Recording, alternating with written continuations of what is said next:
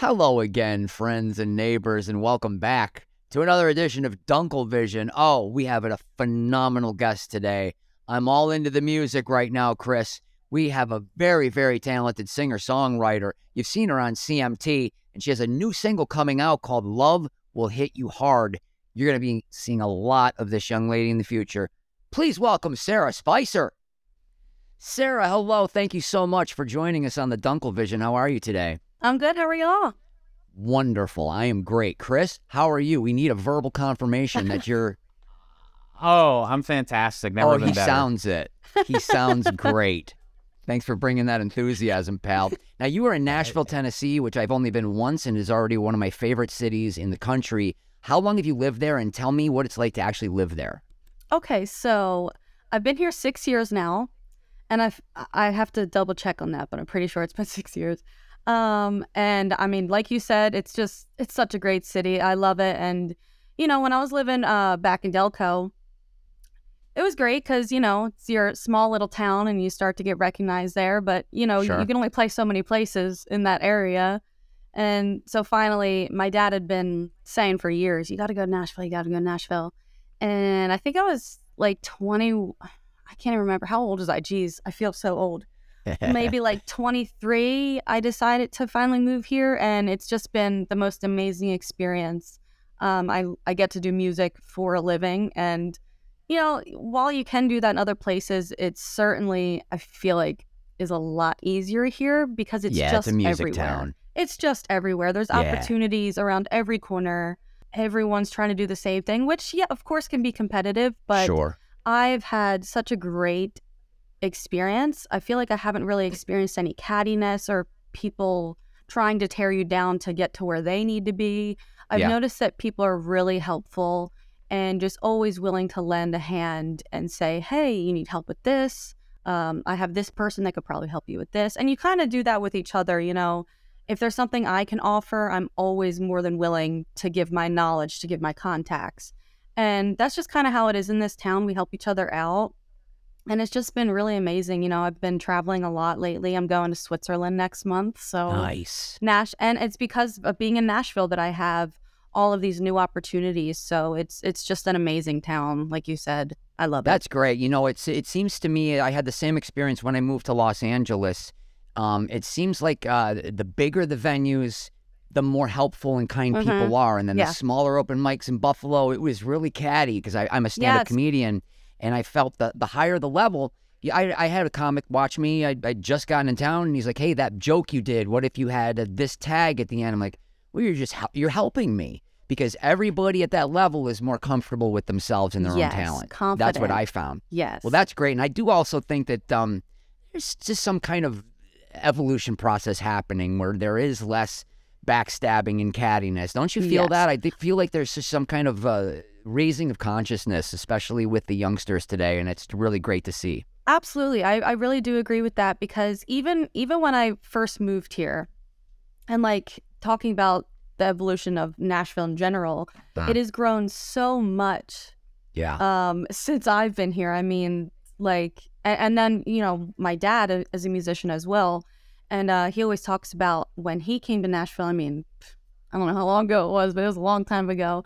And it's just so different. And I think that plays a huge role in it, is that there were so many less venues and so much less opportunity back then, that I feel like that's maybe why people were more competitive. That's a good point. And they're like, I don't have a whole lot of opportunity. I'm not giving it to you. Like, it could have been maybe that. And now, like I said, you can literally go, there's venues everywhere. So I think people are just, it's all over the place. I think people are less concerned about, you know, needing to worry about themselves. It's like, okay, I can lend a helping hand and I could still do well for myself.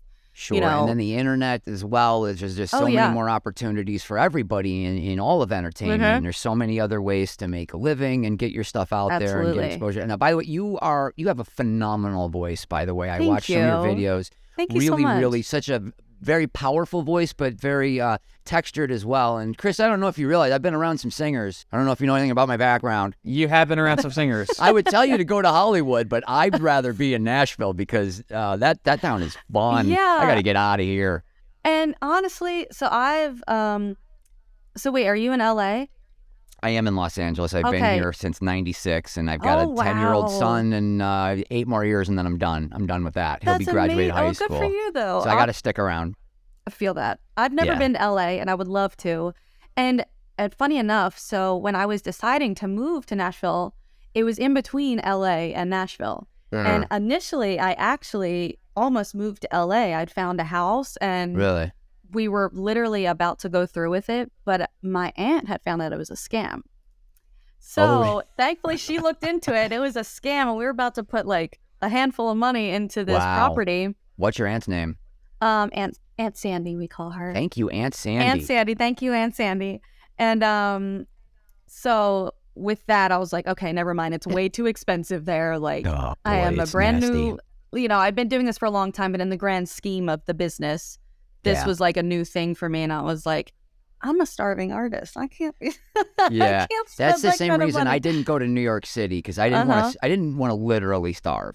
And I found that man, I'm from a town of one streetlight, and I'm a small town kid, and that city is very it's very imposing. It's just it's overwhelming to me. No, there's too many people. I don't like being bumped into. Here, it's all spread out.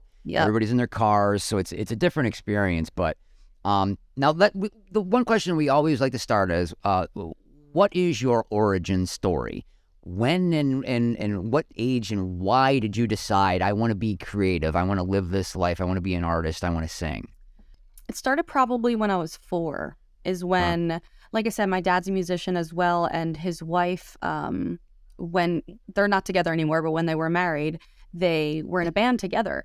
So I actually started learning, you know, about music.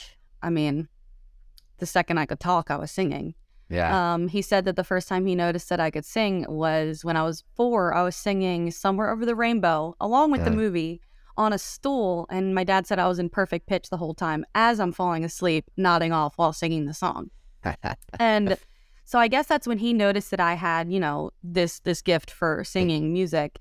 And it just kind of just kept going from there. He had me up on stage with him. And funny enough, I actually learned harmonies before I learned like melody. Oh, that's very cool. So, yeah, because his wife naturally, they were in a duo together. She was singing all the harmonies.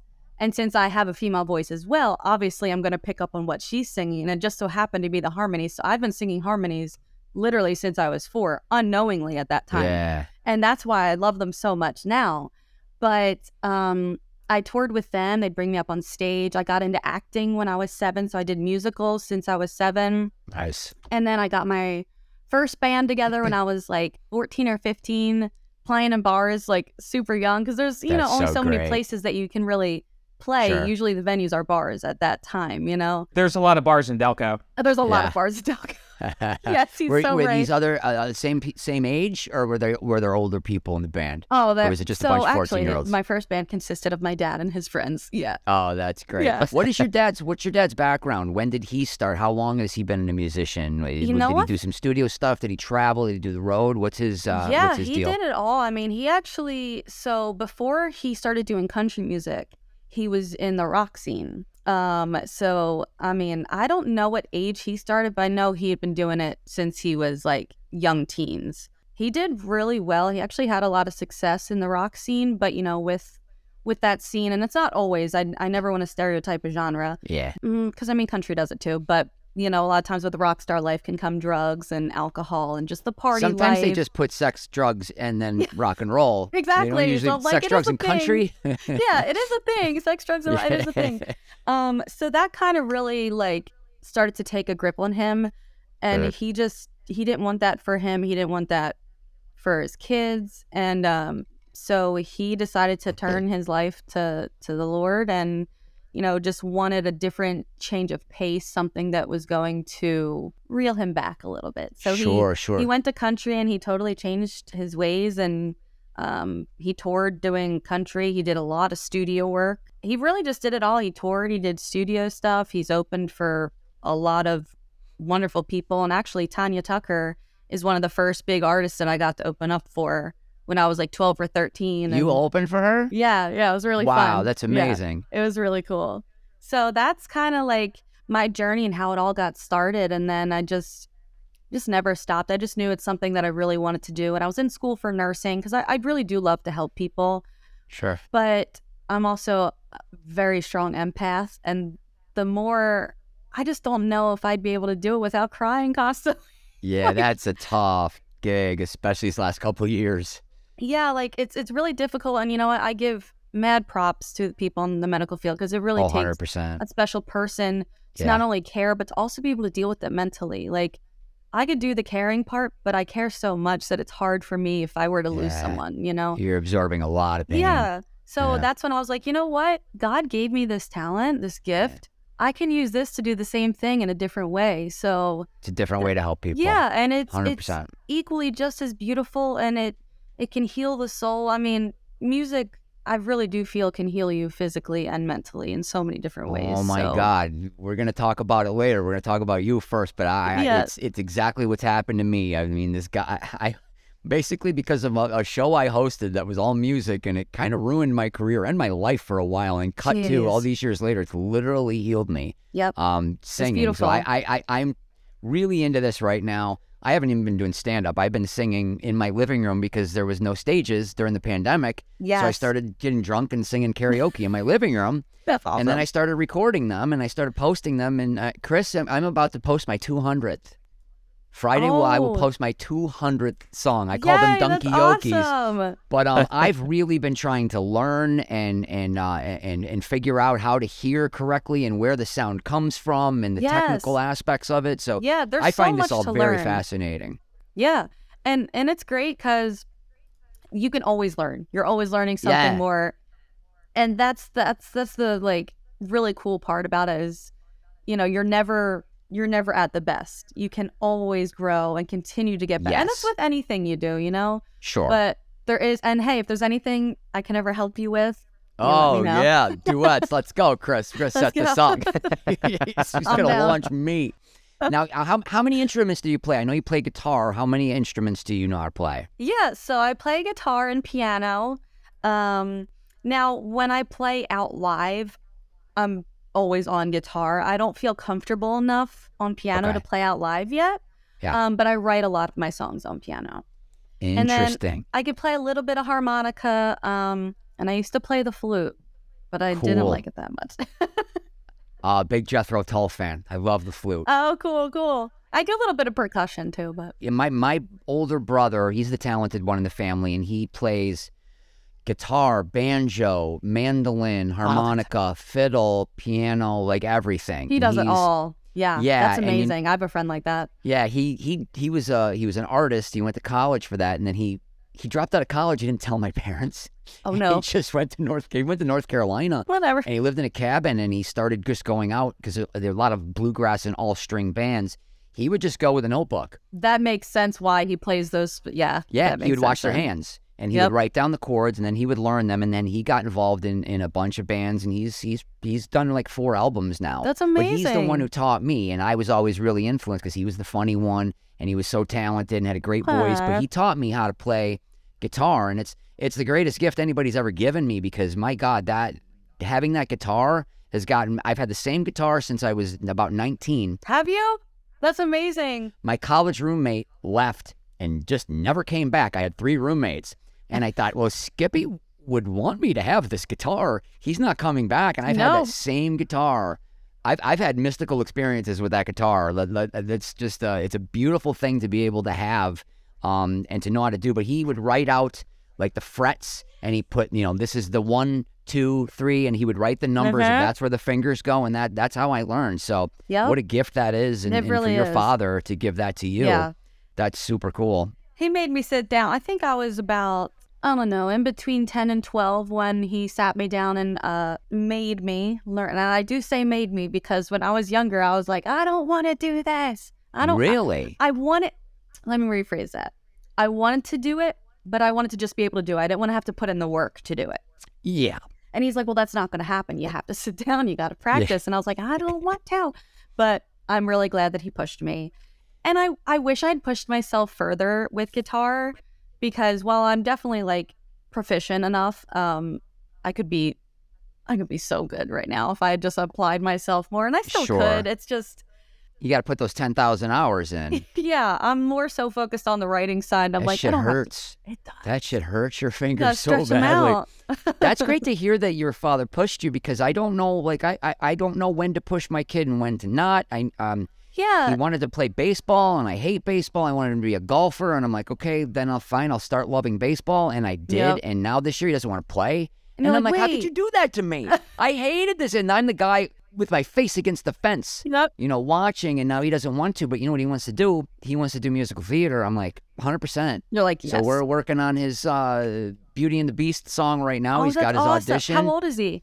He's 10. He just turned 10. Okay. And he's very talented. He's already got, what's it? Is it called Bravada? That's what I'm working on. Vibrato?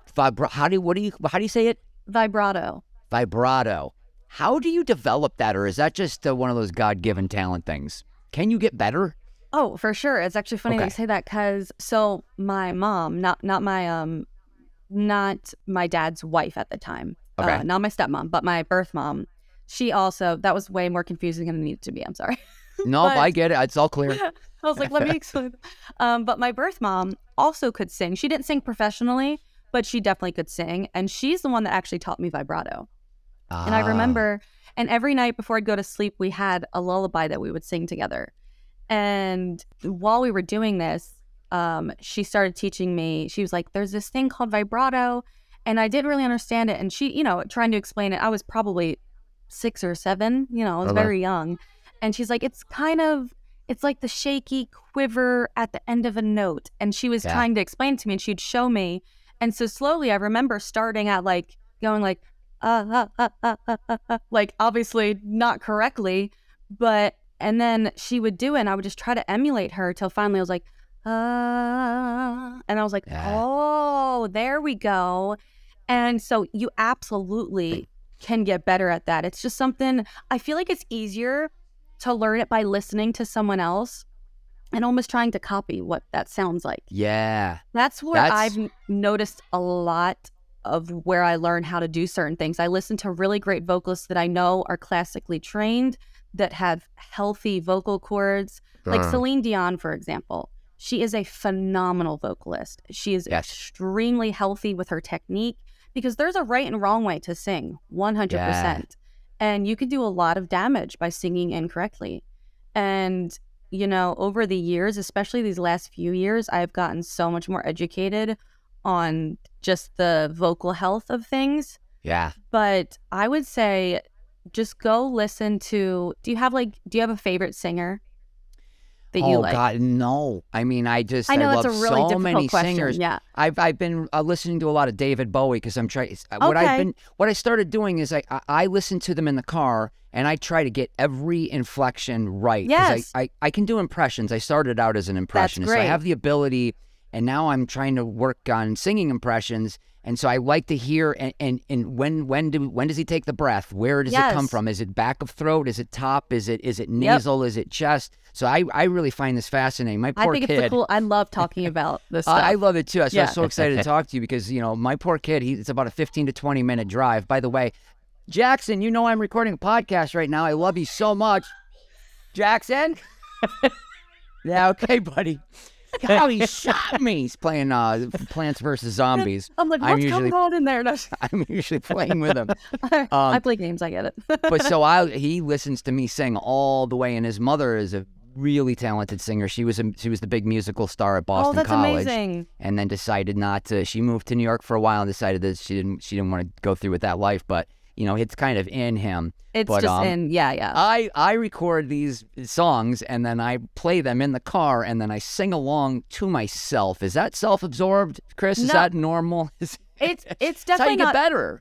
It's not self-absorbed at all. It's similar. It's kind of similar to what I do, just slightly different. So whenever I perform, there's certain songs that, you know, if it's a new song that I'm trying, or a song that I'm like, not 100% on, like I'm like I know I could do this better, I want to hit this better. So every time I sing on specific songs that I'm trying to really work on, I record myself singing them at my shows, and usually just like a voice memo. Like I don't film myself too, although that can also be very beneficial, because then you could see your placement better, that kind of stuff. And then after the gig, I mean, immediately on the ride home, I'm listening to myself constantly trying to fix. And then I'm like, ooh, that wasn't that great. I could fix that. And then the next time I do it, I fix it, record myself again. And it's just a constant trying to make it better and better and better until I'm like super comfortable with it. And then, you know, I might move on to something different. But I record usually like 5 to 10 songs per show, and I work on those. So, I mean, that's definitely great. Not self-absorbed to like listen back to yourself or sing along with yourself, because that's how you're going to get better. That's how you're going to. Now, if you're sitting there like, well, although that's not self-absorbed either. Sometimes you're just proud of like a product you came out with, you know, like I've sat and listened to my songs over and over again, whether it's because I'm like, in the middle of mixing it and I'm like, I want to figure out what more I can do to this or what needs to be changed to make it better. Yeah. Or I'm just really proud of it. And I'm like, each time I listen to it, I'm like, oh, that's so cool. Like listening to the production of the song, like not even just vocals all the time, but just the like music behind it. I'm like, oh, that's so cool. Like, it's totally fine to be proud of something you do, you know? There's a difference between confidence and cockiness, you know? There you go. That's good to hear, because there are certain songs where I try to replicate the emotion if there's something I'm going through. Like I started doing this after my mother passed away during the pandemic, and like there were no stages to go to. I would have done stand-up, and this is why I did this. And boy, it's been really healing, but to try and really duplicate the emotion with some of these songs, oh, man, I cry.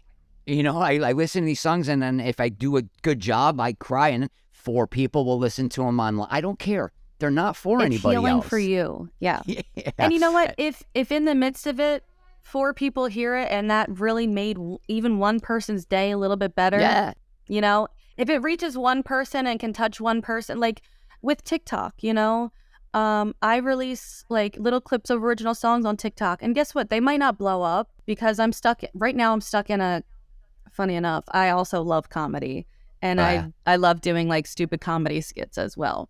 Nice. So my TikTok is filled with a lot of that. And then I also did a lot of horror content, and I actually had a lot of viral videos for my comedy and my horror, but not necessarily my music. So you get stuck in an algorithm and you have to rework it. No, and I was like, I hear you. I guess I'll start focusing on my music. Algorithm. There, you know, here's what Chris, I didn't even tell you this. I had this idea last night, because all I do is people are like, you must have so much free time.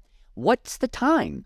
A song is 4 minutes. I point my camera at the television so that you see the words. Every song is on YouTube, the karaoke version. I stand behind my phone. I just sing into the phone. Yeah, it's not that time consuming. It really isn't, and I don't do that much. But now I started playing around with double tracking, and I did about 4 David Bowie songs. So I'm singing 2 tracks and then putting together. But I'll tell you what, that saying, 2 wrongs don't make a right.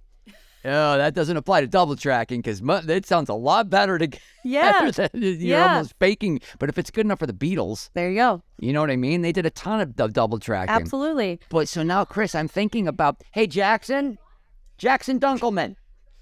Do you keep forgetting? Sometimes I forget things. That's your middle name. Sounds like my middle name. I'm keeping all this in, by the way. We're creating here. What was I going to say? Oh, so like, and the algorithm, nobody's going to care about. It's all your face. And so, Chris, I don't have very much respect for lip syncing. There's a lot of lip syncing going on. So I thought, is lip syncing a talent? No. What about lip syncing to yourself? Right. Dunkey-okey 2.0. I'm thinking of doing it and just lip syncing to myself with the camera right on me. So, okay, there's your face algorithm. I'll dance. Yeah. And then I might just do that to all 200 songs. Well, and see, that's totally fine, because sometimes it's necessary to get the quality that you want too. You know, when you think about, like, when I do my live videos, I'll explain like what I do. So I go to my recorder or whatever. And what I'll usually do for my acoustic recordings, I record them on voice notes, and I do it live, all one take. But then I drag and drop that into, you know, video editing thing. And then Chris, my boyfriend, who's a videographer, he'll film the video, and so that I can focus on my movements and not singing at the same time as because my nostrils flare. I make some ugly faces. Yeah, which is fine. I mean, there's times where I totally do it like live too, but the recording is still live. I still recorded that completely live. There's no editing afterwards. It's one take front to back. So the vocals are still 100% live. But the video, I am technically lip syncing to my live track to create this video. That's fine. And people do that all the time. Do you let sound come out, or are you purely lip syncing? Yeah, so usually I sing along with it as well. That's what I was thinking. And we'll just obviously mute the sound from the video camera and just put in my live recording from when I've recorded it prior, if that makes sense. Yes, it is. So I think you answered a question. Chris, I have not even gotten to any of your questions. I've just been enjoying talking. So he's the one shooting those videos? Yes. Yeah, they're really, really great. He does a great job. So I don't even know if that was on the list, Chris. But I'll let him know. It is on the list. It is on the list. 20 or a half hour in, I haven't asked a question that was on this list. I don't need you, Chris. Of course I need you. I want you. I want you. She says this now. So your first gig, are we talking paid gig here, Chris? Or when was the first gig, your first public? What was your first public gig like? When were you, your name was on the program? How old were you when you had that, Sarah? Oh, I'm trying to remember. Because I'd been on stage, obviously, many times with my dad. And I've done musicals. But if we're talking about outside of musicals, we're talking about my first musician gig. I want to say where my name was like up on the marquee and everything, and it was my first like show with my full band. I would say maybe I was like 14 or 15, and it was actually, do you remember the bar Jimmy D's, Chris, in Fallcroft? Yeah. That's like my first like memory. I feel like I may have had something like little before that, but I feel like that was my first really big, that where everyone came out. I was like, it's my first like band show kind of thing. So yeah.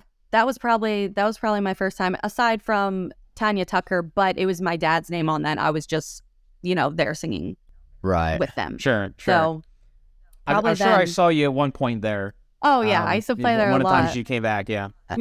And they, obviously that was like my first paying as well, so. Now, is that the age where you realize this is going to be my career? This is what I want to do? This is going to be a thing? Yeah, well, I think it's when I... When you get paid, man. Yeah, I realized I was like, damn, I can get paid and make a living off of something I love? Yeah, great. Ding, ding, ding. Yeah, that's great. I the first time I was like, you're going to give me $75 and I get the drink for free for talking for 20 minutes? Yeah, it wasn't like a whole lot, but I was like, okay. It doesn't matter. It's like you're technically, you're a professional. Exactly. If somebody gives you money for something, that's, you're professional. You got a product. Yeah. So moving to Nashville, obviously, we've talked about that. Tell us about the song Proud. Yes. My little baby. That's my baby song.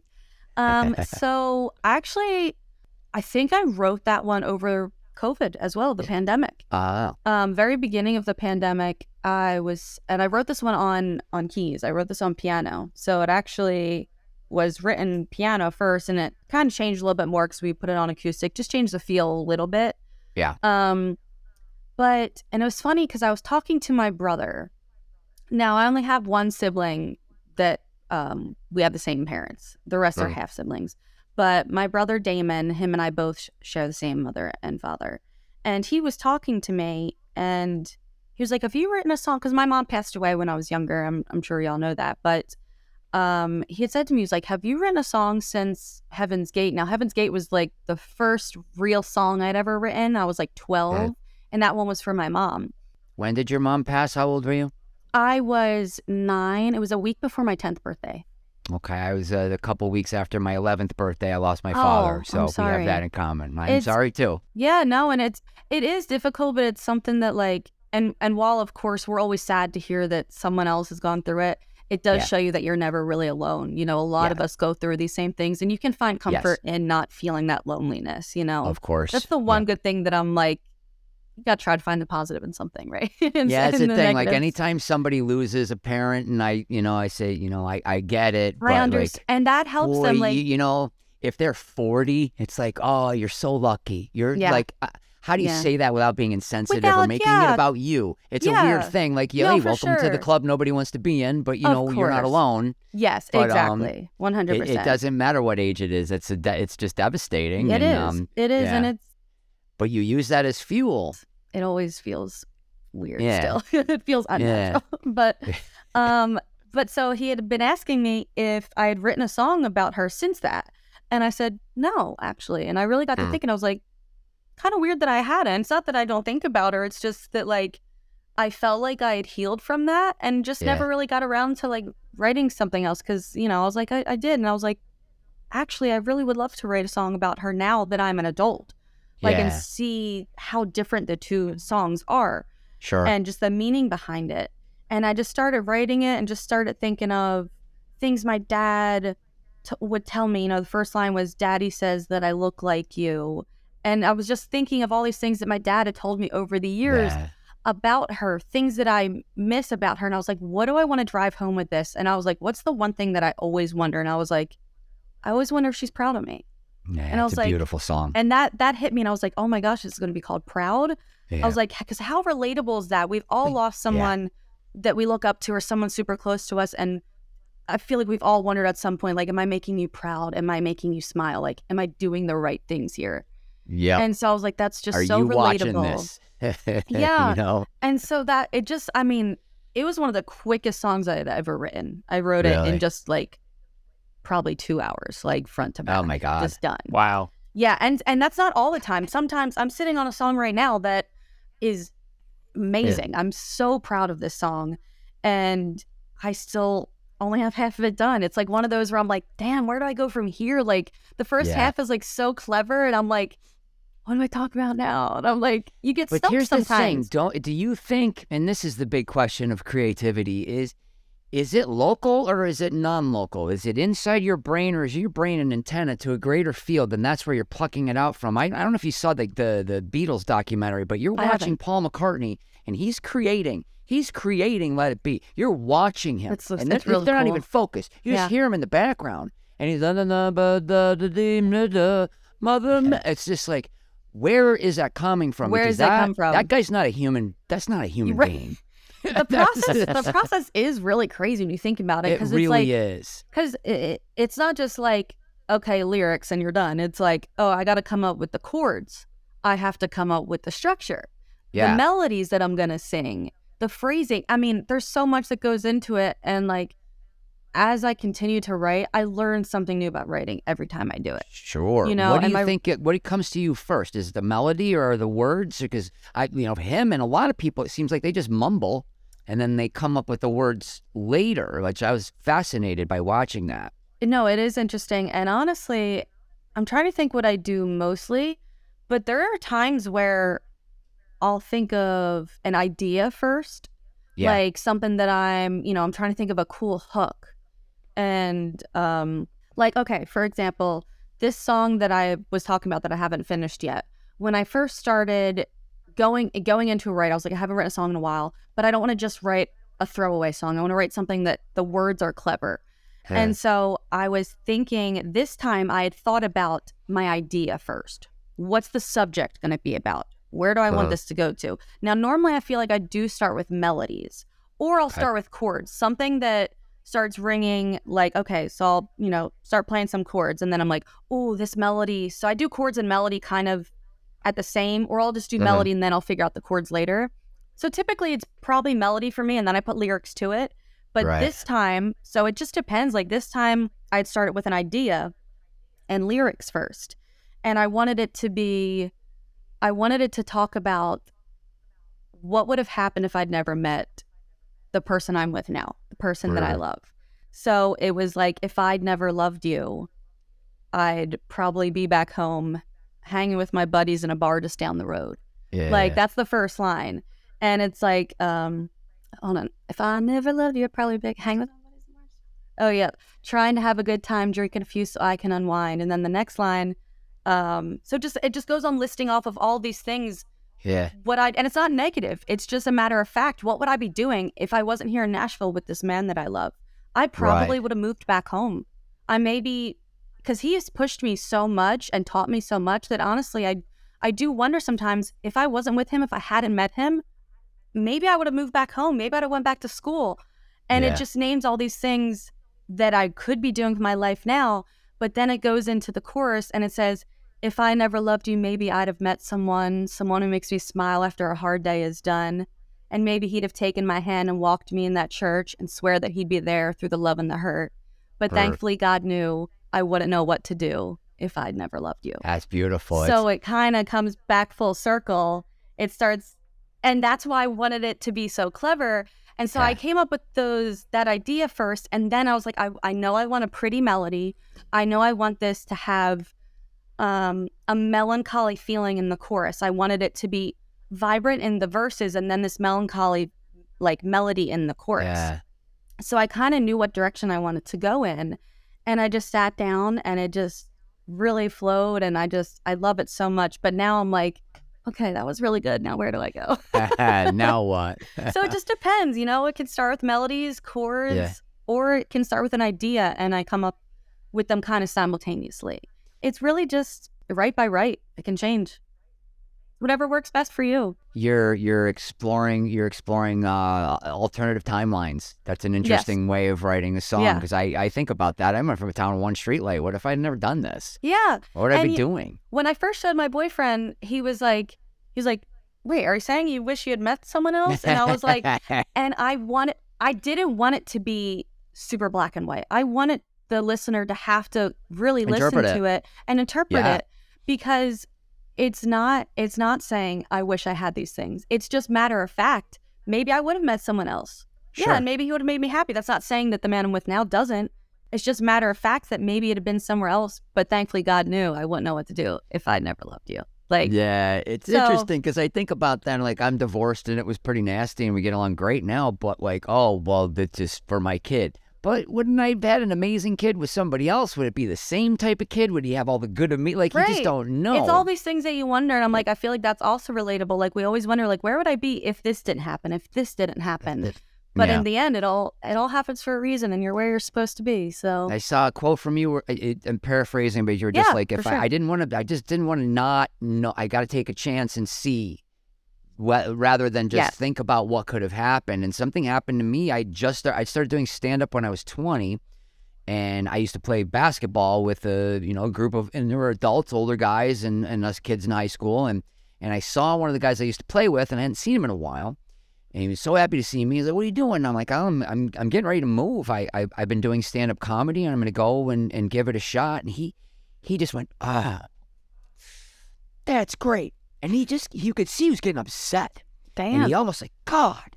He's like, you know what? When I was your age, I wanted to get into this business. I wanted to act, and I decided to get married and raise a family. And I saw it in his eyes, and I was like, I am not going to be that guy. Yeah. I can't be that guy. Yeah. And maybe he was put there for a reason to have that reaction. Yes. Because he was almost mad. And I'm like, no way. Like, I would rather go and fail. And I don't care. At least I know. Exactly. And that's priceless. It is. Yeah, I have the same attitude. And I totally 100% believe that, because, I mean, I'd be lying if I said I don't get extremely anxious for a lot of things that I do. I have terrible anxiety, and a lot of us struggle with it. But it's like, I think I'd have more anxiety if I didn't try something. And then I was like, well, what could have been? Like, I feel like you just got to go for it, you know? And like you said, if something doesn't work out, at least you tried it. Yeah. You know? And if something does fail, I'm a firm believer of everything happens for a reason. You fail upward. Yeah. Yeah, I feel like... That's the key to this business. Exactly. You fail upward. Yeah. Because the only way you're going to fail for good is if you stop trying. Exactly. As long as if you fall, get back up. Yeah. Right. Mm-hmm. That's very interesting. I just had a thought. Chris, jump in here. You're not talking. I had a thought and it went away. I'll ask some of these questions. I want to get that thought back because it was cool. You got it. You want me to wait for your thought, or you want me to just go ahead. It's going to come to me. Okay. My kid is being quiet. I'm thrilled. It's too quiet in here. What's happening? It's too quiet.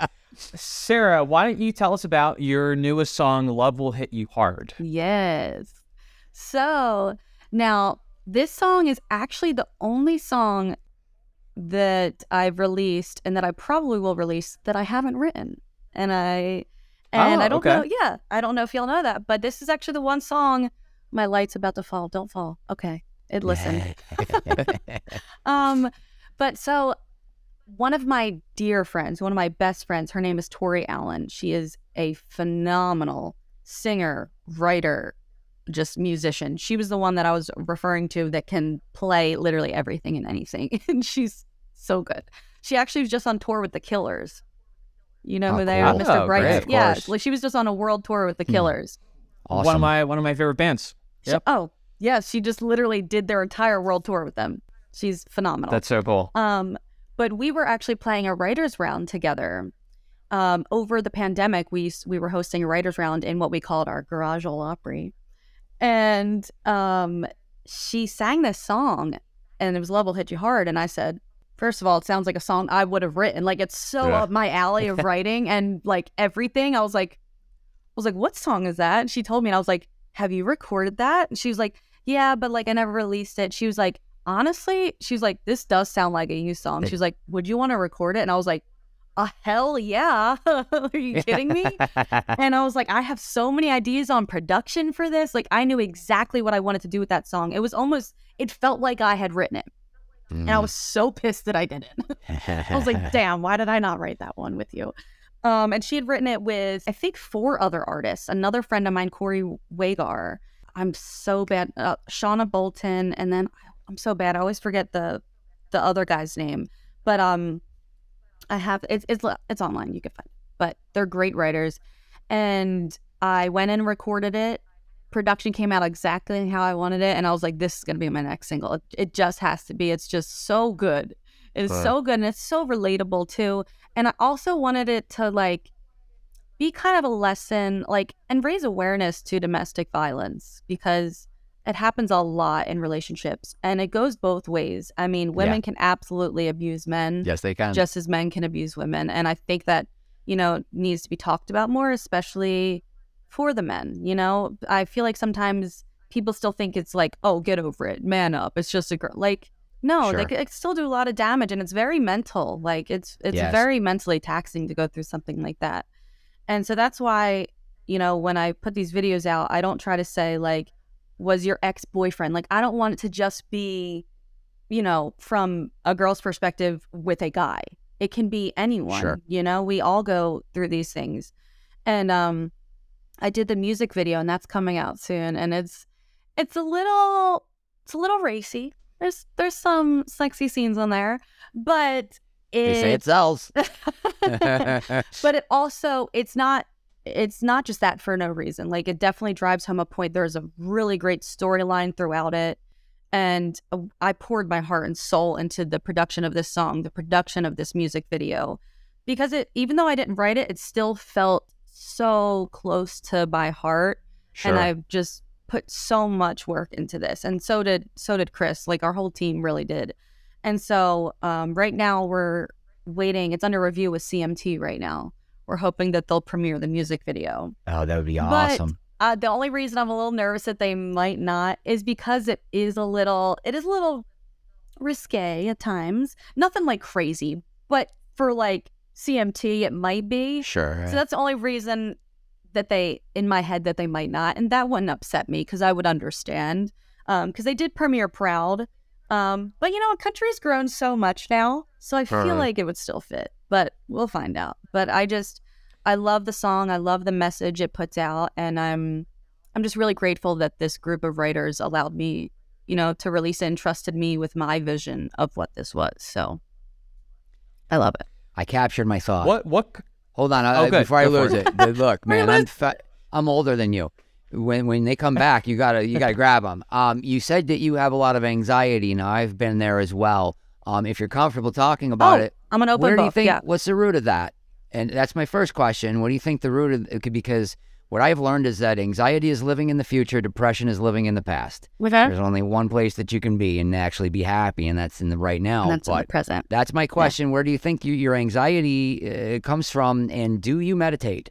So I'll answer the second one first, because that's an easier, quicker answer. I do not meditate. Okay. But I pray a lot, and I feel like, you know, that's my form of meditation is prayer. It's in the same vein, but if I could give you some advice, I would say give it a shot, because that anxiety will go away. It'll go away, and you will start to, I don't know how else to say this, but I've been doing it for 8 years, 20 minutes a day. That's it. Yeah.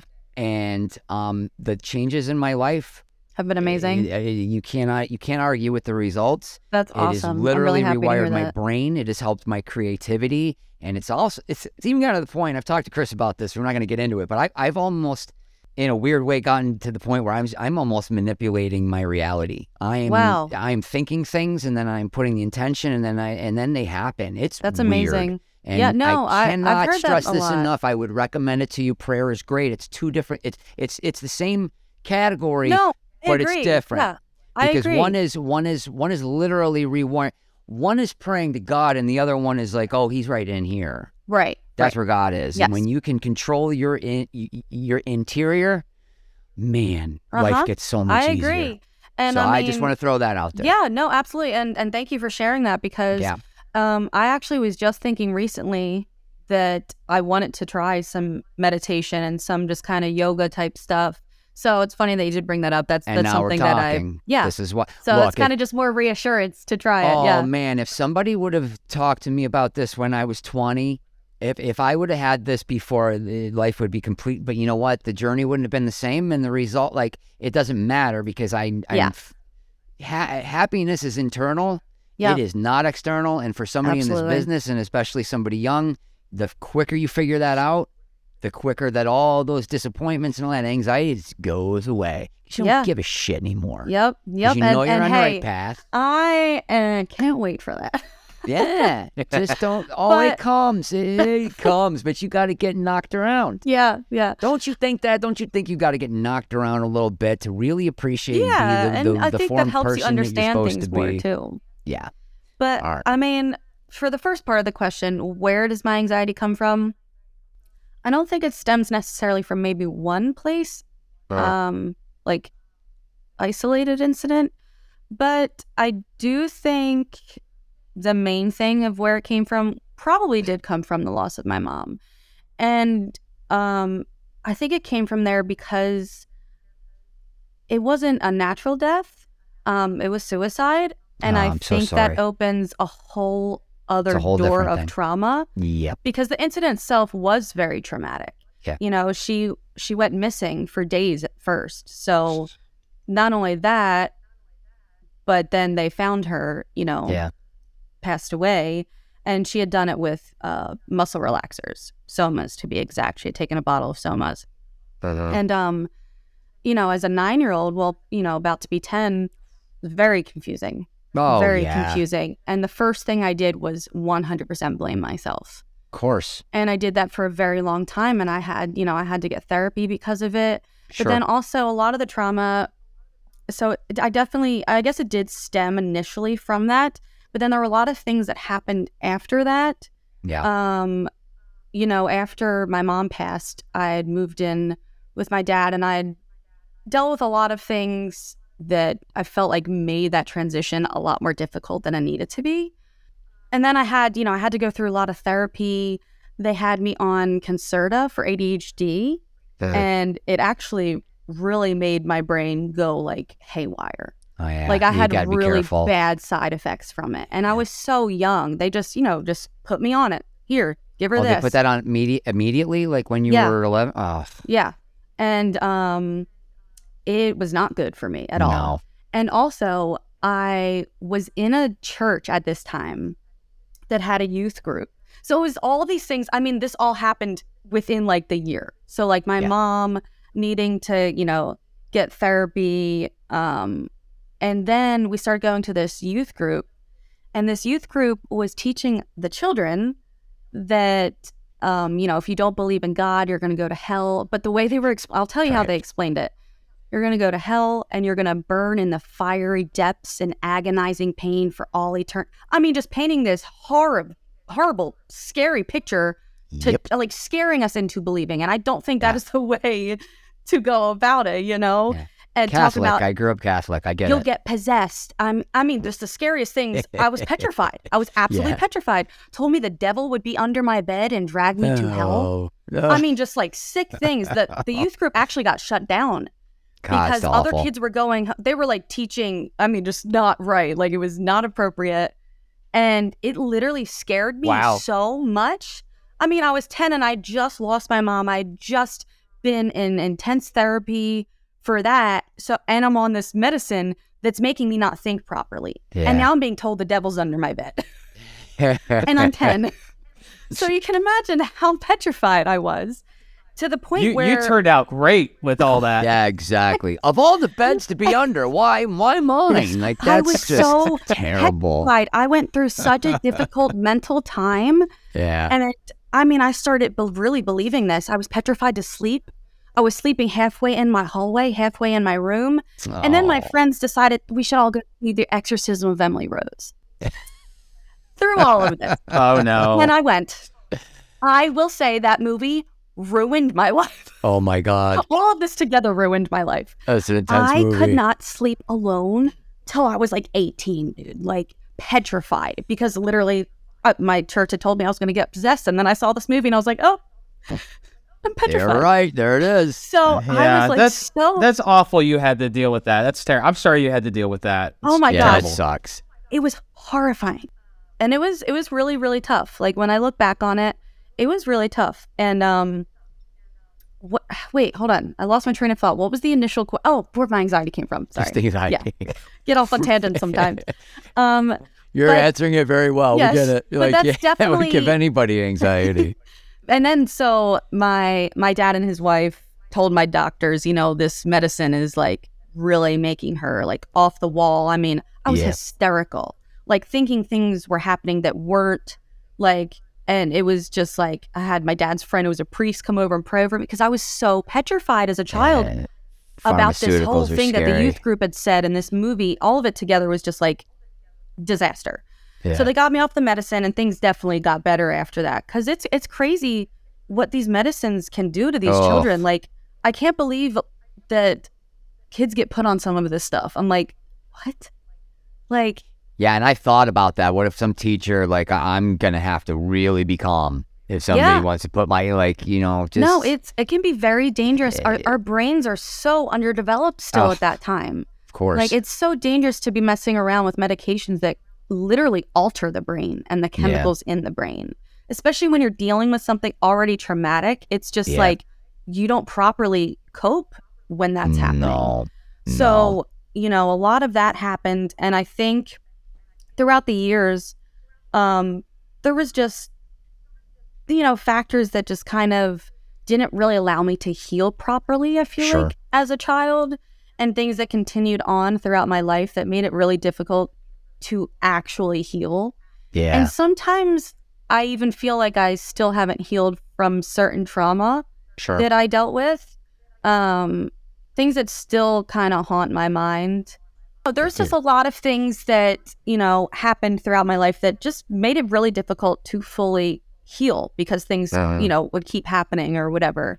But, you know, my dad was always super supportive and never judgmental. Like, that's what I love about my dad is anything that I ever talked to about him, he was never judging me or making me feel like I was crazy, or like my feelings were always valid. Yeah. And that's something I really, really appreciate with him. And my little sisters, I'm so close with them. I'm so grateful for, like, the siblings and the family that I had, because they really did help me get through a lot of difficult things. Yeah. And I think through music, that definitely helped a lot as well. And I think my anxiety also derives from being such an empath. I feel other people's anxiety too. And it's something that I do struggle with, because I love helping people, and I literally love being a therapist to people, because number one, I know that it's helping them, but also sometimes they feel bad. They're like, I feel bad, I'm pawning too much off on you. I'm like, no, it helps me forget about my bullshit. So I'm like, helping you with your bullshit helps me forget about my bullshit. So it's okay. We're both benefiting. You know, I take people's anxieties, and sometimes they become my own, because I worry so much about other people. And that's just something that's a part of who I am, ingrained in me. And it's something that, you know, sometimes when it does get overwhelming, I do have to take a step back and say, I need to do something for myself right now, because I need to re-energize. Like, if you're completely drained, it's really difficult to 100% be there for others. So I feel like it sounds like you dealt with it in as healthy a way as you could have. Like, I went straight to self-medication. Straight.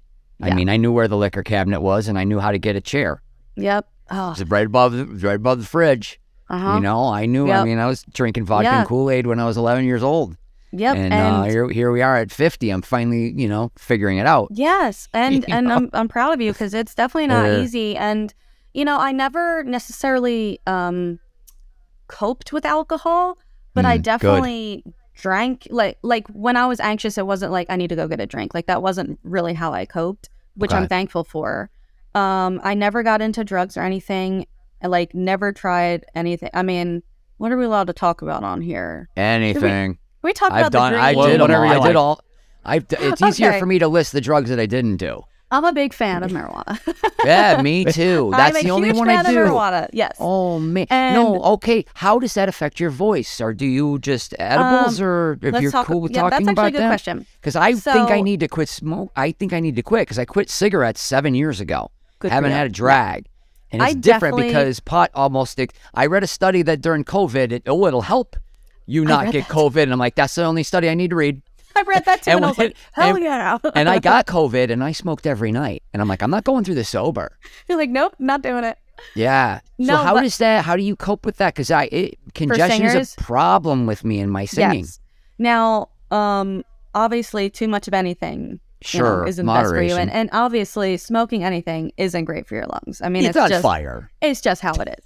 But it's better than vaping. It's better than smoking cigarettes. It's better than cigars. It's better than tobacco. So, I mean, you could say, you know, it's better this, better that. But at the end of the day, I haven't noticed it affecting my voice, because I do smoke it. Oh. But I am very aware that it could at some point, you know, it could make it more raspy, or at times it does make me phlegmy. Now, if I do notice phlegm, I will take a break from smoking. What's the trick? Is there any way to get, like, here's the thing. I want to start singing, but like I'm in my living room, and if I don't have it, I don't sing. But you can't not have it if you've got a gig. Yeah, no. So for me, I actually cannot and will not smoke weed when I'm singing. But what does that mean? When? Like smoke high, or like for a couple days before you have a gig. I can't sing stoned. Yeah, I found that too, and I'm like, no way. This is amazing. I'm in it, and then I listen to it like, oh, this sucks. No, well, and it's mainly for me, like my mouth gets so dry, like I can't. I literally physically could not. I'd be like, no. But yeah, also, I feel like sometimes for me, I get really spacey, so I'm like, I don't want to blank out, and I also don't want to be. I want to be as present as possible during a show. Yes. Like it would make me way too anxious to be stoned. Oh, I smoked pot before I did stand up. I had just started doing it. I hadn't been on stage, and when I had a drink in one hand and I had the microphone in the other, when I tried to speak into the drink, I thought, I'm never doing this again. That's the end of this experiment. Now, I never did it again. I will have like.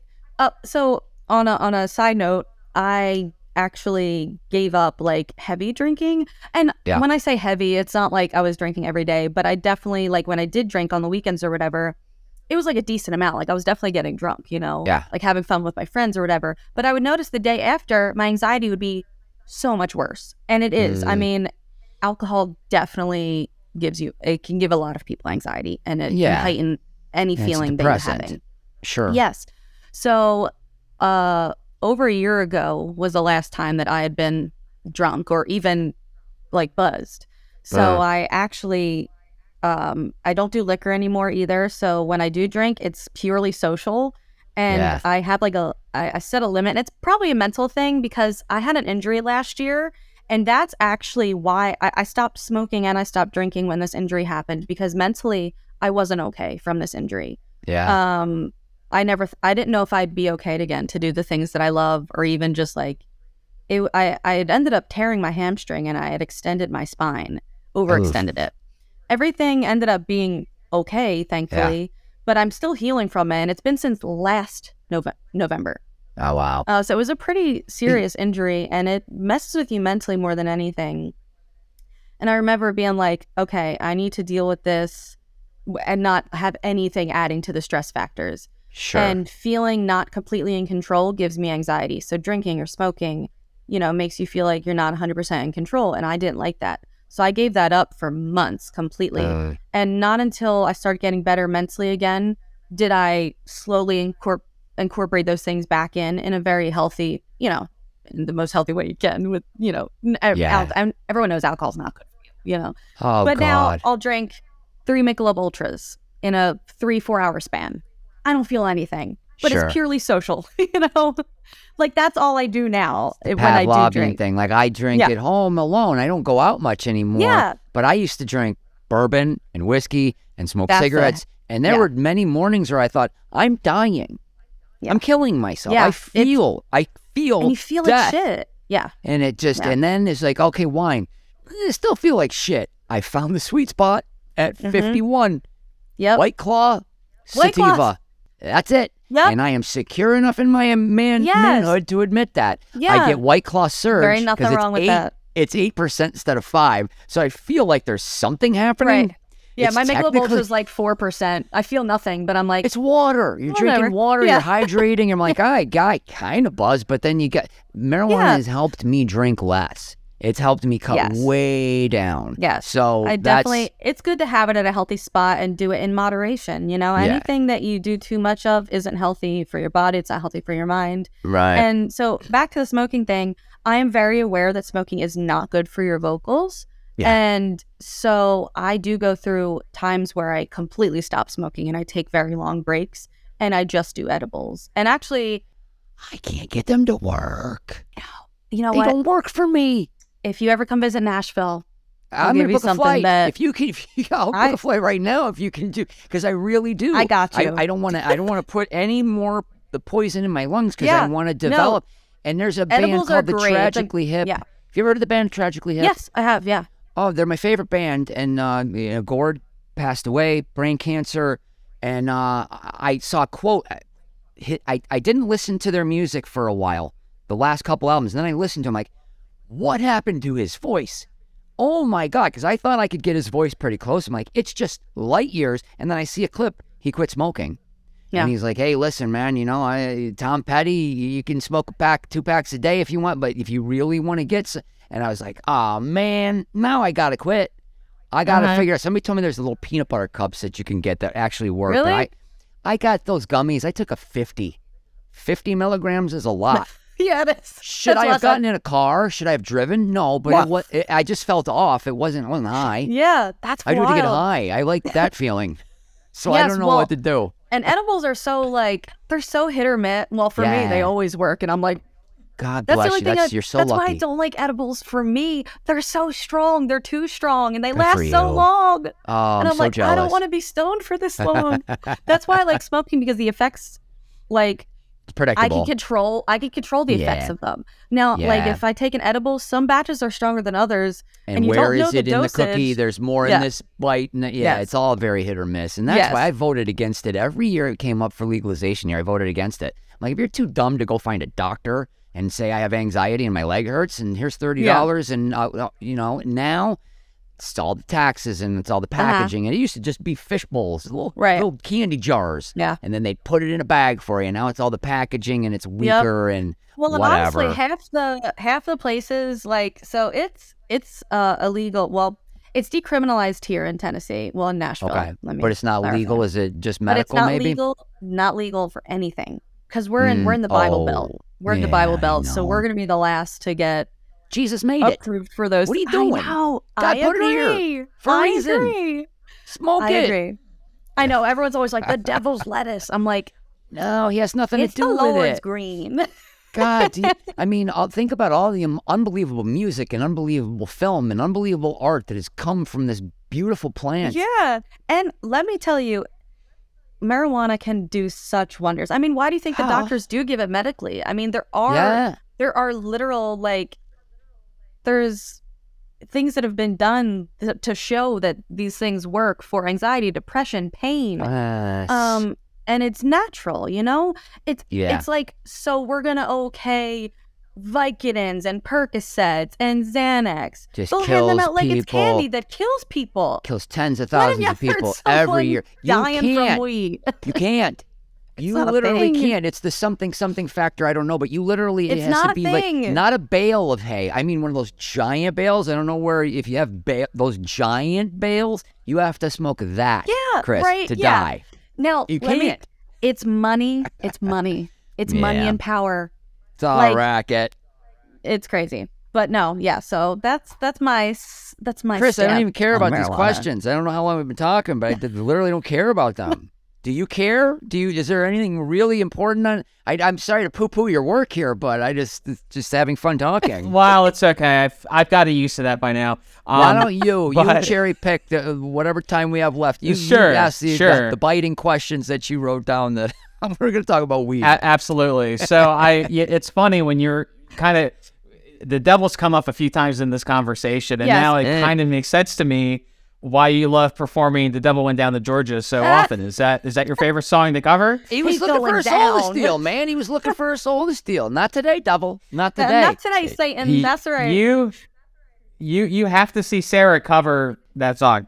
That's the first song I learned and performed. Is it really? Well, okay. I've always been obsessed with that song. Which is crazy because I was like 5 years old singing that song. That's not an easy song. It's not an easy song to stay on time, and there's a lot of lyrics, and they're very quick. It's quick. Yes, so very quick. I'm a little impressed with Amy Spice because she did that when she was a kid. Boy, Chris, I think she would really enjoy a deep dive on my Instagram. I'm just saying, remind the people it's at the Brian Dunkelman. Sounds like we're very similar. It's just all fantasy football promos and me singing. That's all it is. There's very little else. I love it. I'll definitely be checking it out. What advice do you have for somebody that wants to be a singer?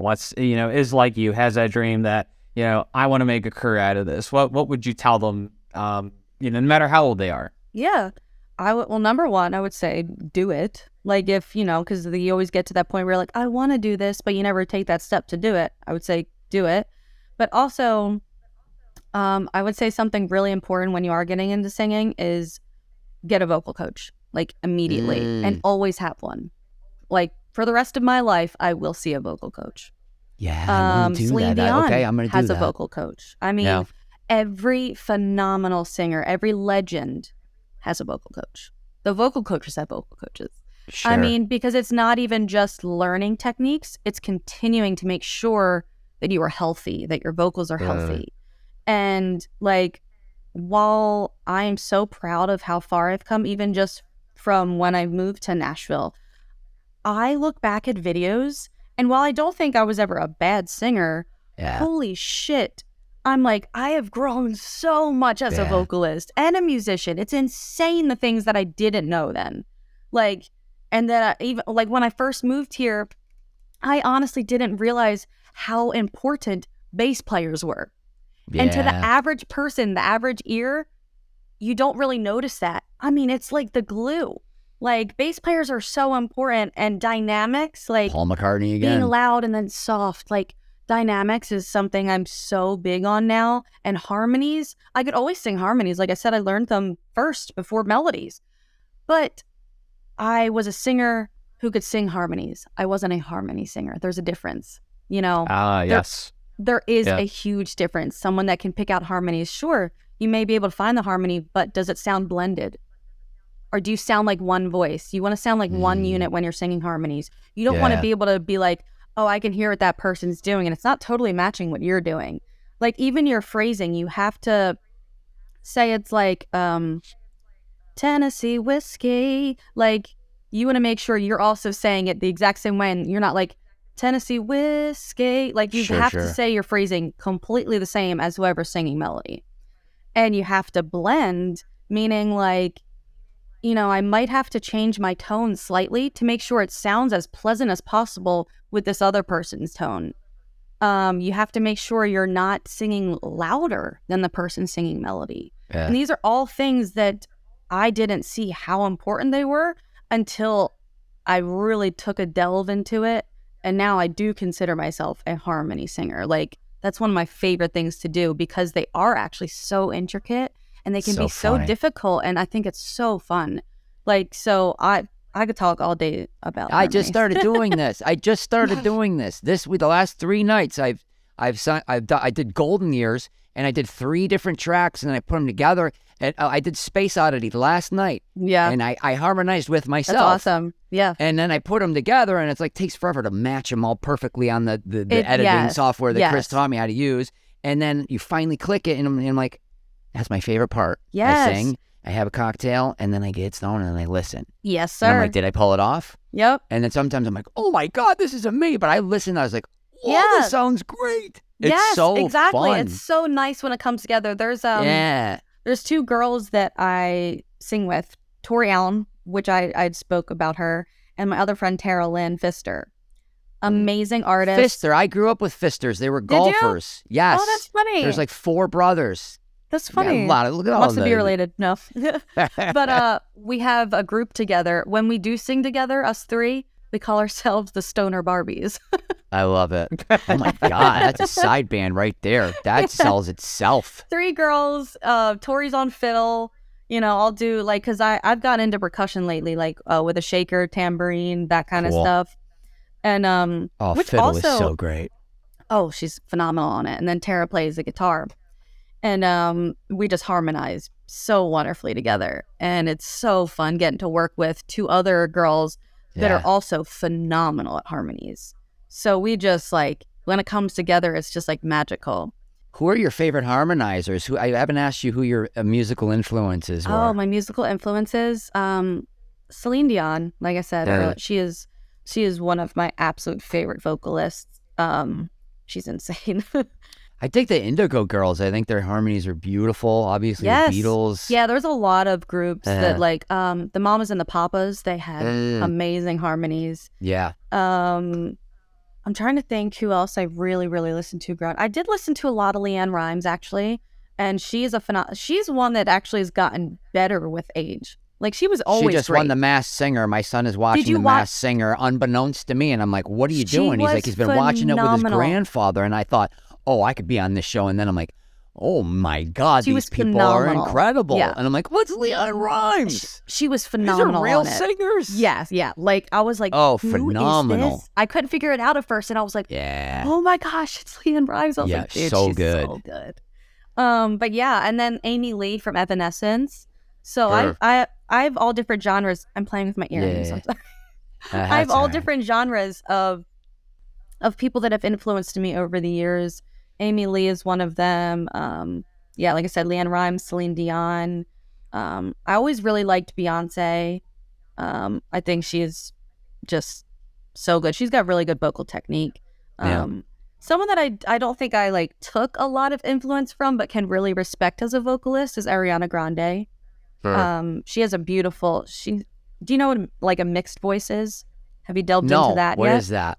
So your mixed voice is basically exactly what it sounds like. It's a mixture of all the different registers. So you have your chest voice, which is what we're talking in right now. This is considered your chest voice. It's all from here. And then you have your pharyngeal voice, which is kind of more like that. You know, it's kind of more up here. And then you have your head voice, which is going to be all up here. So your mixed voice is literally an even mixture of all three of those voices together. Whoa. And that's not just going in and out. It's mixing. It's like mixed. It's blending all of those registers together, which is actually like one of the healthiest ways to sing, which is like, Heart. You remember the band Heart? Yeah. Ann Wilson, the singer, you know, I mean, they both sang, but she mainly sang in the group. Yeah. She sings a lot in her mixed voice. And it's like that really, it's like, hey. Like that, like, it just sounds like Guns N' Roses. He would sing in his mixed voice a lot. It allows you to hit these really high notes, but healthfully without straining. Yeah, because so, like, I'm working Ariana on the Grande. Falsetto right now. I like just David Bowie, too. Yes. It's like, wouldn't John Hall maybe be? He goes in and out of those falsettos. Like, how do you do that? Yeah. There's a question. How do you produce more power with falsetto? Is there some kind of trick? Because that's like, it feels like it's up here. That's not chest at all. And it is. You holding your breath? Your falsetto is also, they call your head voice. Okay, so that makes sense. Does make sense that you feel it there because it is from there. Yeah. There you go. But you can. There are exercises, and honestly, I love YouTube. You can literally find how to do anything on YouTube. Yes. If you look up exercises to strengthen your head voice, there you go. You will get a full video of exercises on how to strengthen your head voice, and they're amazing. Yeah. It's really just it's like a muscle that you want to work out in the gym. It's by doing it, but making sure you're doing it right. But head voice is definitely a lot easier to make sure you're doing it right than, say, your chest voice or your mixed voice. There's a lot more technique in that. I even saw one that was like, you know, just do this, yeah. And then your brain goes, oh, I can make that sound, and then your brain does it. Like, that's how I saw in those videos. It's really cool. YouTube is. There are a lot of exercises to strengthen, and, you know, you just have to make sure you're doing vocal warm-ups every day. Oh, that I don't. I need to do more of that. It's really important to maintain vocal health and to strengthen those muscles. Because, I mean, your vocal cords, it is a muscle. That's why, you know, when you're sick, your voice gets really raspy because your vocal cords are inflamed, you know? Yeah. And there's a lot of tension. And so, yeah, there's a lot of really cool things to learn about it. And I didn't know about any of this until I started seeing a vocal coach. So there's a lot to take from it. So yeah, main thing. So I just got to start doing that every day. I did it for a while. It's like I saw a difference pretty much immediately. Yeah, and you want to go from the bottom of your register to the top of your register always. Start the bottom. Almost every exercise you do, you want to see how low you can get and how high you can get. So then you're stretching that entire range, and you're really, like I said, you know, you're building more muscle and. Yeah. The path to the Masked Singer starts now, Chris. Let's go. I'm telling you right now. I'll watch it. I want my kid to think I'm cool. That's it. You cool. You can't tell us, man. You can't announce that publicly. Yeah, it's gotta be. I told them. I said, I'm gonna have to lie to you. Oh, Dad's working. I got a gig. He's on the Masked Singer. You know where you're getting a job. You lie. Well, this has been just a delightful conversation. I am totally into music right now. Chris, I had nothing to do with this. Chris, thank you. You just bring wonderful guests to the show. Thank you, guys. And I really, look, I've seen your videos and I heard your voice, and you're already a star. It's already been written. You just need to keep reading. Thank you. That's my new thing, Chris. That's my new saying. Do you like that? That came to me the other night. I love it. It's already been written. We just got to keep reading. I love it. So, yeah, Sarah, thank you so much for being with us today.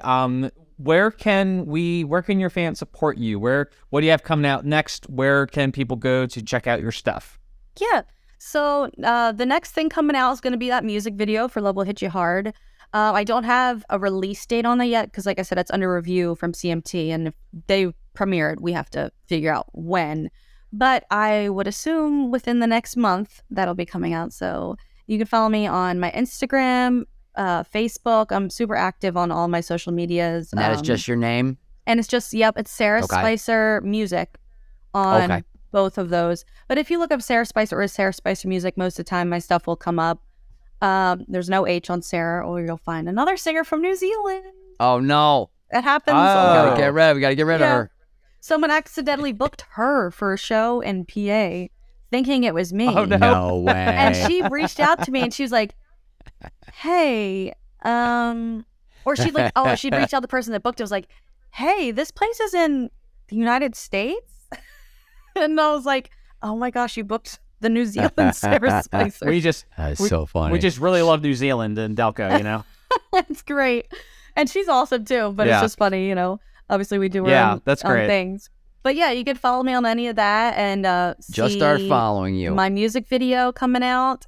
And then, like I said, my big show that I'm really excited for is one in Switzerland next month. So I'm just touring a lot more than I usually do, and it's really cool getting to see everything and get my music out there. So enjoy every second of it. You're doing it. You're in it. I'm trying. This is good luck to you. And if you make it out to the LA area, I would love to see you perform. Let me know if I'm ever in Nashville. I'd love to come see you sing. So give me a little tour because I've never been there. Yeah. I'll show you around. He gives great tours. Show you where not to go. Great tours. All right.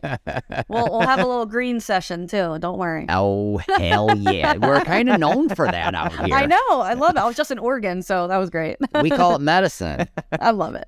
That has nothing to do with the devil. That's right. It's medicine. It's healing. Well, thank you so much. Continued success, and we look forward to watching your career grow and grow. So thank you so much for taking the time to talk to us. Thank you for having me. I enjoyed myself. Thank you, guys. Thanks, Sarah. Well, as always, another wonderful conversation with a wonderfully creative person. This is probably our first guest. I can say I've known her since she was 18, since she was like 13, 14, up on stage. We have a local music festival every year here in Delco called Yachtstock, and she's her dad actually started it. George Spicer, a really, really great guy. I've done some work for them over the years. And, you know, she kind of grew up with Yachtstock. And yeah, that's where I saw her on stage playing, singing Devil Went Down to Georgia, you know, at 14. And just was, you know, even then, like, you knew, like, this kid's going to be a star. And it's so cool to see her, you know, all grown up now and just living out her dreams. Just an awesome, awesome person. Yeah, very well put together young lady. Boy, that was a really great conversation and effortless. I didn't even really look at your questions. It was just these are just getting better and better, man. We're just having such great talks with such talented people, and it's really great to get all this information. So thank you for booking a singer, because that was a lot of really valuable stuff for me to hear as I try to be one of these douchebag actors who has their own band. I just want to be Johnny Depp, man. That's all I want to do. I do. Should this I start for wearing you, bandanas? I think you should. I find out what you want, and then I find somebody that can talk about that. It's not just people I happen to know or stumble upon. It's beautiful. It's a beautiful thing. It's symbiotic. You and Sarah also have something else in common. You both have been directed by me. Oh, what'd you direct her in? I directed her in a short film about, 11 years ago. So she was about 17. It was a crime thriller starring another Dunkelvision guest, Scott Schiaffo. Oh, yes. Played a mobster, and Sarah was his daughter in the movie. So I directed her there, and I also directed a music video with her in it about the same time, about 10 years ago. Fantastic. I believe both are on YouTube. God, we didn't even really get a chance to talk about acting. It was just all music, because that's just really what I wanted to... That's okay. I think it's good to keep a theme. I think it's good not to go off, you know, too many tangents. But yeah.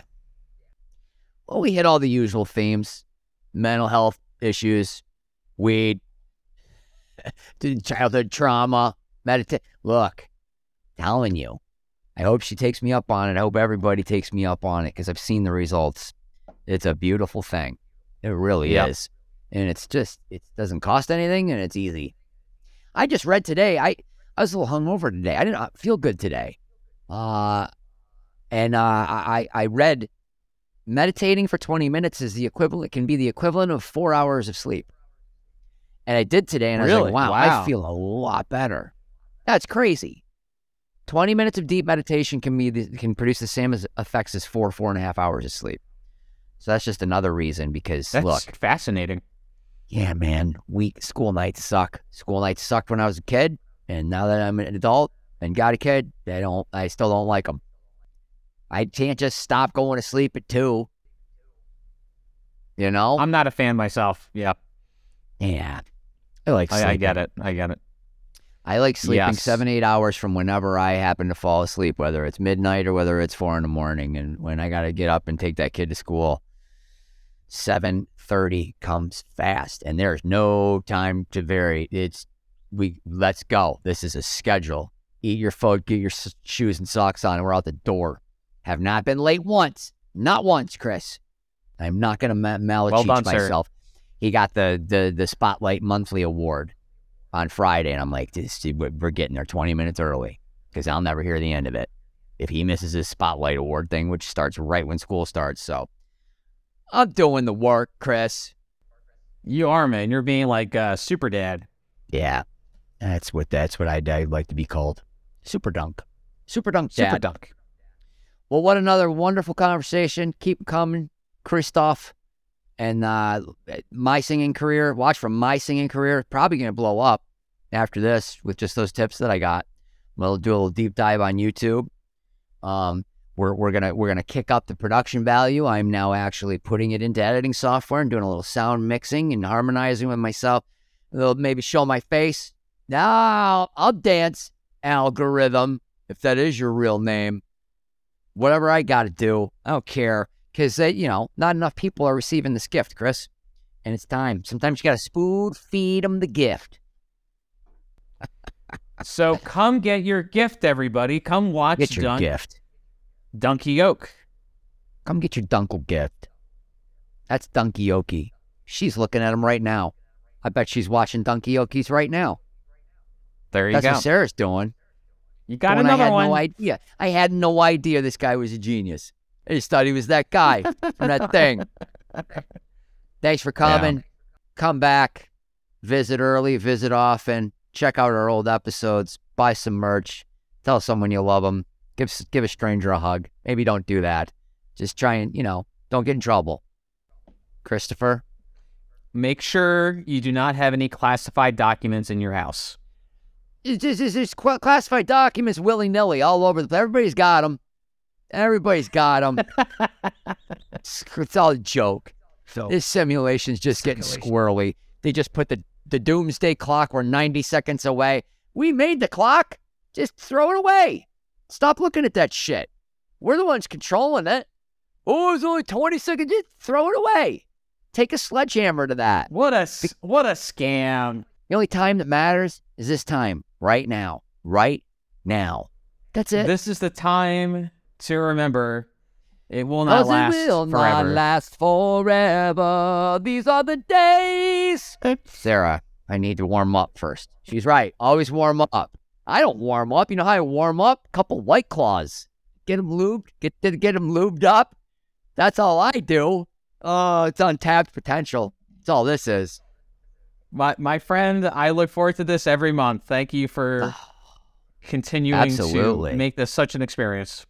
It's a wonderful thing. I appreciate it. Now let's find those songs that disappeared out of my editing software, because I get scared. I get scared when you're not there guiding me.